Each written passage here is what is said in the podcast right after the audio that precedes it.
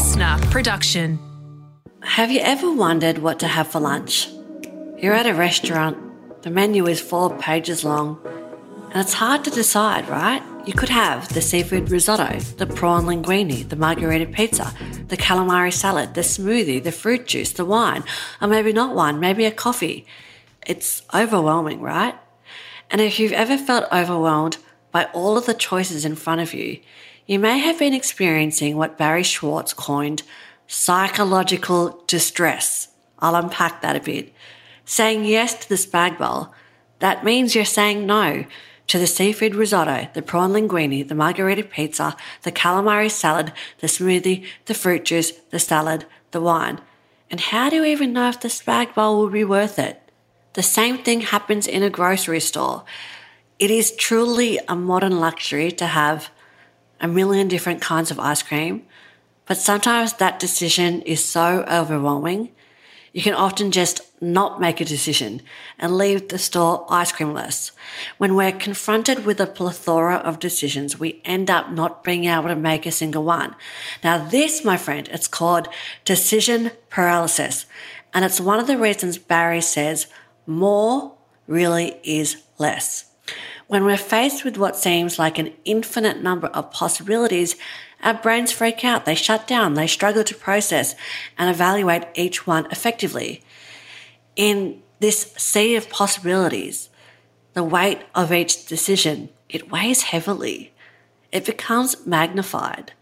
We start to feel anxious and we freeze. Even when we're able to make a decision, we end up ruminating over that decision, wondering if it was the right one. I think this is why it's also hard to choose our career paths, right? Because if you study to be an engineer, you can't simultaneously be a teacher. If you say yes to being a helicopter pilot, you can't simultaneously be an engineer.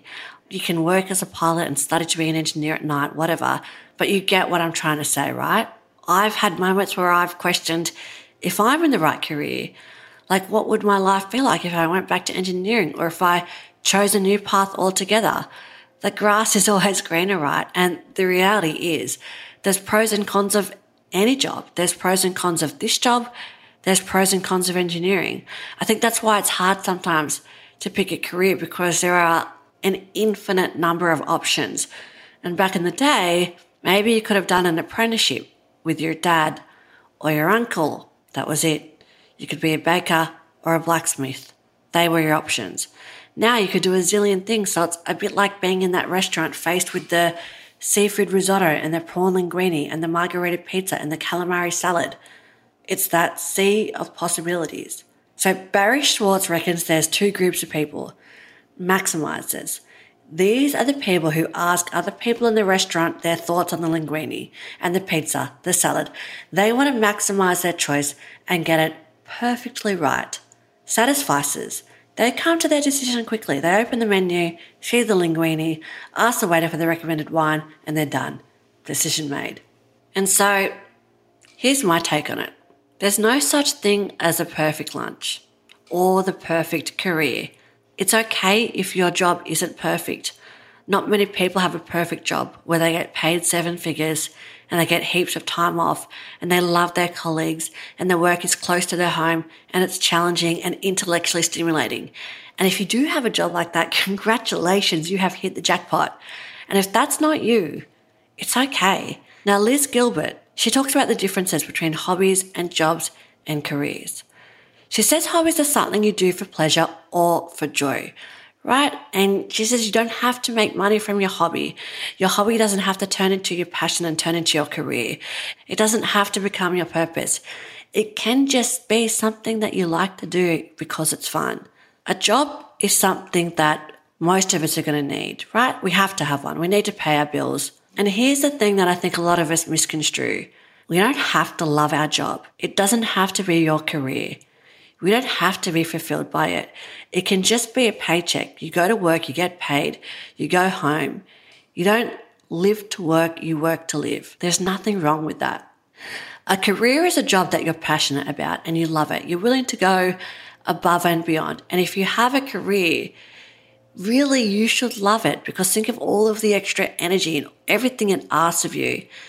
And if you don't love it, like quit and get a job. That's what Liz Gilbert says.